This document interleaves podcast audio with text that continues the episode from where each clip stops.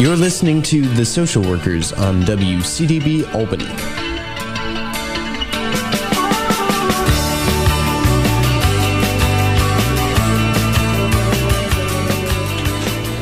Welcome to the Social Workers Radio Talk Show. Today we have a special pre-recorded segment with Elizabeth Cronin, the director of the New York State Office of Victim Services. I'm your co-host today, Alyssa Lotmore, LMSW. So we're going to jump right into this 15-minute segment because January is Human Trafficking Awareness Month, and today the Office of Victim Services is hosting a film screening on human trafficking. So we want to learn a little bit more about your office, and I'm just going to jump right in. What is the reason for your office? Why was it created? First, thank you for having us. Yeah. We are so happy to be partnering with UAlbany today to show this film and bring attention to human trafficking. The Office of Victim Services has been around for a very long time, and in fact, in 2016, we commemorated our 50th anniversary, and we are the second oldest and the first permanent victim compensation program in the country. All 50 states have them now, and the impetus behind the founding of the agency, which was originally called the Crime Victims Compensation Board, was a young man was murdered in the subway in New York City in 1966, and he left behind a wife and a young child, and they had no means to support themselves. And so this was created as a way of trying to assist people who ended up in those kinds of situations. That woman ended up having to send her child abroad to live with her mother, the grandmother, because she couldn't support the child. So the agency since then has really grown exponentially, and we have both federal and state money. And we have a three-part mission. So we provide direct financial compensation to innocent victims of crime. We also fund well over 200 victim assistance programs throughout the state, including right here in the Capital Region. We have many programs here.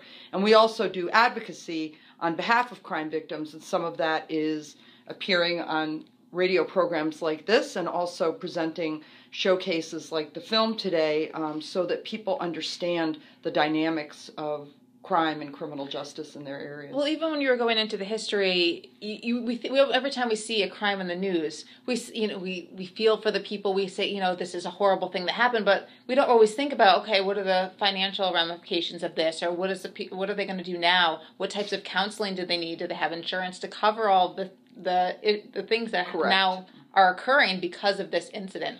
So could you go into a little bit more about the services, Sure. a little bit more detail about what you offer? I mean, I think what people don't tend to understand is that crime and the implications and the ramifications of crime, it's not just a criminal justice issue. It's an economic issue, it's a social issue, and it's a public health issue. And so it's not as simple as a crime occurs, we arrest somebody, and that's the end of it.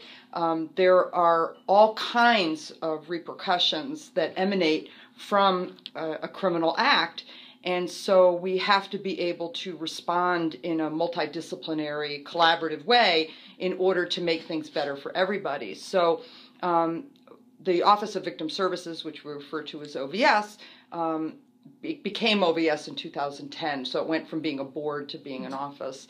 And our legislation has changed over time to include more and more services and to allow for more and more services. So we can assist families where there's been a homicide, for example. We can pay for burial expenses. We can pay counseling expenses for the members of that family. We can pay for crime scene cleanup, for a stay in a domestic violence shelter, for loss of earnings or loss of support. For example, if a child is injured as a result of a criminal act and is in the hospital and the parent is losing money by not being able to go to work to care for that child, we can assist in many circumstances. So there's a whole host of services that we provide and resources and support. And I didn't even think of, as you're naming that list of all the things that you do, those are things I never even thought about. Right. When you're thinking, oh, okay, a crime happened, all of those different issues and things that arise for the person who is going through this, and trying to not only handle what happened, but also bills that are coming in, not being able to make money, burial expenses, all of those things that just add extra stress, emotional stress too, and then counseling services are needing. It's emotional stress, and it can be financially crushing. Mm-hmm. The unique thing about New York is that we are the only state compensation program that has no cap on medical or counseling expenses. So we are what we call the payer of last resort. So if you have insurance, whether it's health insurance, workers' compensation, whatever, that has to kick in first. But above and beyond that, we will pay. We'll pay the co-pays, and we will follow you for as long as you need services, provided that those services are related to the original criminal act. So we have people who have been in long-term care, who have traumatic brain injury as a result of being victimized, people who need specialized care. For example, we had a young girl who was shot. And we provided rehabilitation of her apartment so that she could get around. We installed a tracking system so that she was mobile in her own home, and redid the shower so that she could go into the shower. I mean, we really have so many resources available that I think people aren't even aware of, because our view is that we want to get people and take them from being a victim to being back, to the extent that we can, to where they were. You know, how can we give them hope, and how can we help them thrive in their new life? And aside from that, you're also doing advocacy. And I mentioned today there's a film screening today on human trafficking. January is Human Trafficking Awareness Month, and it's Sands of Silence, Waves of Courage. So why did you get involved with the hosting this here at UAlbany? What was the reason to say, you know, this is something that needs to be seen, this film? Well, I am very happy. My agency is part of the state interagency task force, which includes many, many state agencies that come together to try to figure out ways to make things better in the human trafficking field. How do we address victim issues? How do we make our statutes stronger? And so as part of this, Human Trafficking Awareness Month is a big focus. And this summer I was invited to speak at the UN, and the filmmaker was there. And congratulations on being able to speak. That's a thank you. It was very exciting, you know, to be with people from all over the world who were addressing this issue, because there are so many myths and misconceptions about human trafficking, and I think a lot of us have thought about it. And I'm a former special victims prosecutor, so I know we all thought of it this way, that, you know, there's prostitution and that's just a crime. We didn't think of it in terms of that these were victims and that they were being trafficked. And this is happening all over the world, whether it's labor trafficking or sex trafficking. And it's essentially modern slavery. I mean, simply put, that's what it is. And so we wanted to really bring the focus. And when I met this filmmaker and I saw the film, it was so powerful, because her film goes into her own life and her own victimization, not as a trafficking victim, as a child abuse victim. And what we are beginning to understand is that there are so many intersections between domestic violence, child abuse, sexual abuse, and trafficking. And so we can't look at these things in a vacuum anymore. We have to be really conscious of looking at the broader picture and responding to it that way.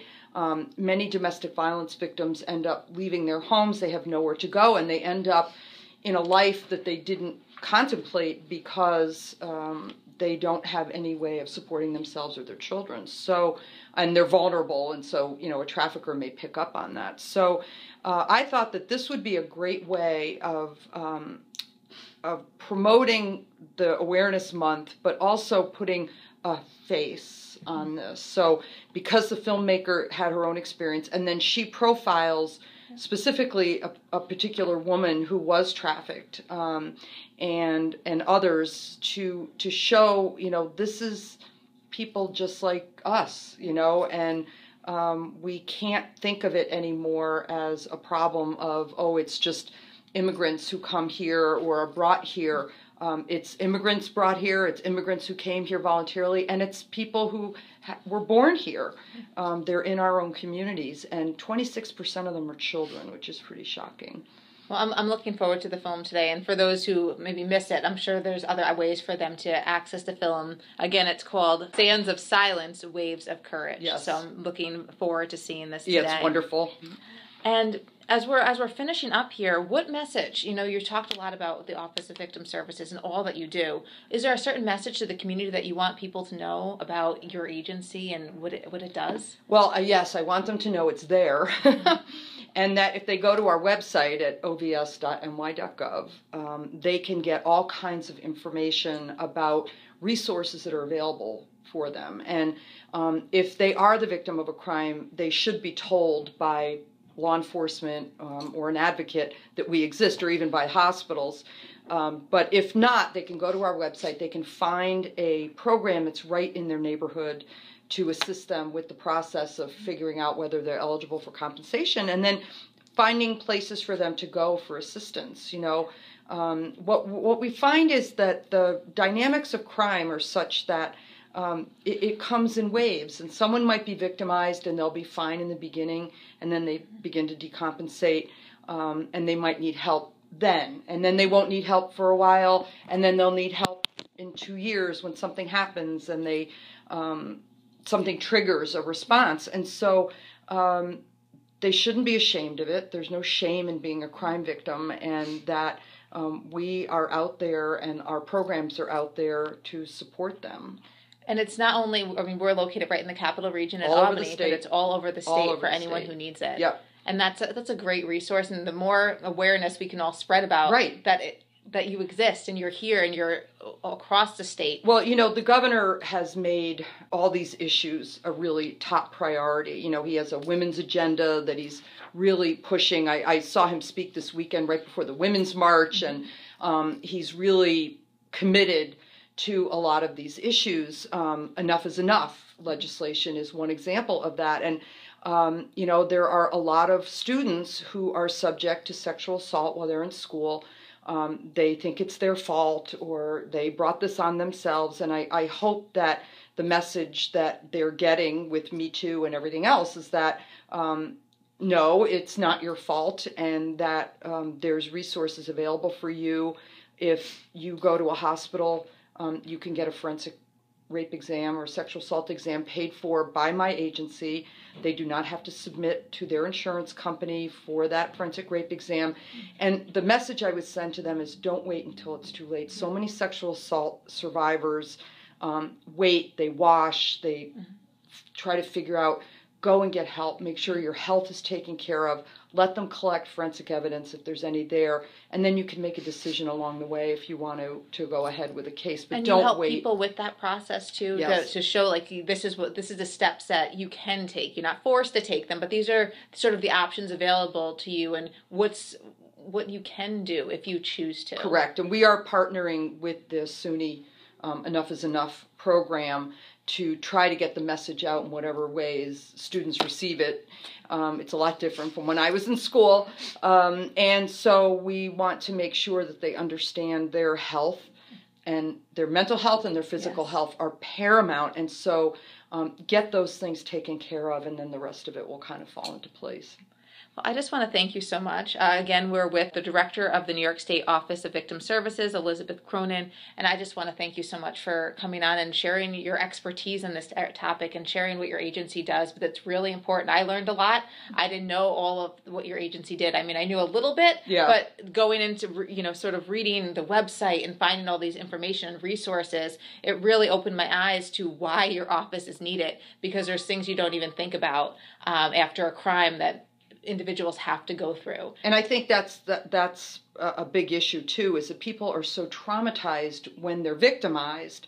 Let our programs walk you through this, whether it's to help you go to court, whether it's to help you figure out if you want to go to court, if it's to get you services and counseling and housing and immigration help. We fund programs with lawyers and counselors and all kinds of programs. So be aware and stay safe. We will share this message as best we can. So and thank you. Thank you so much. Thanks for having us.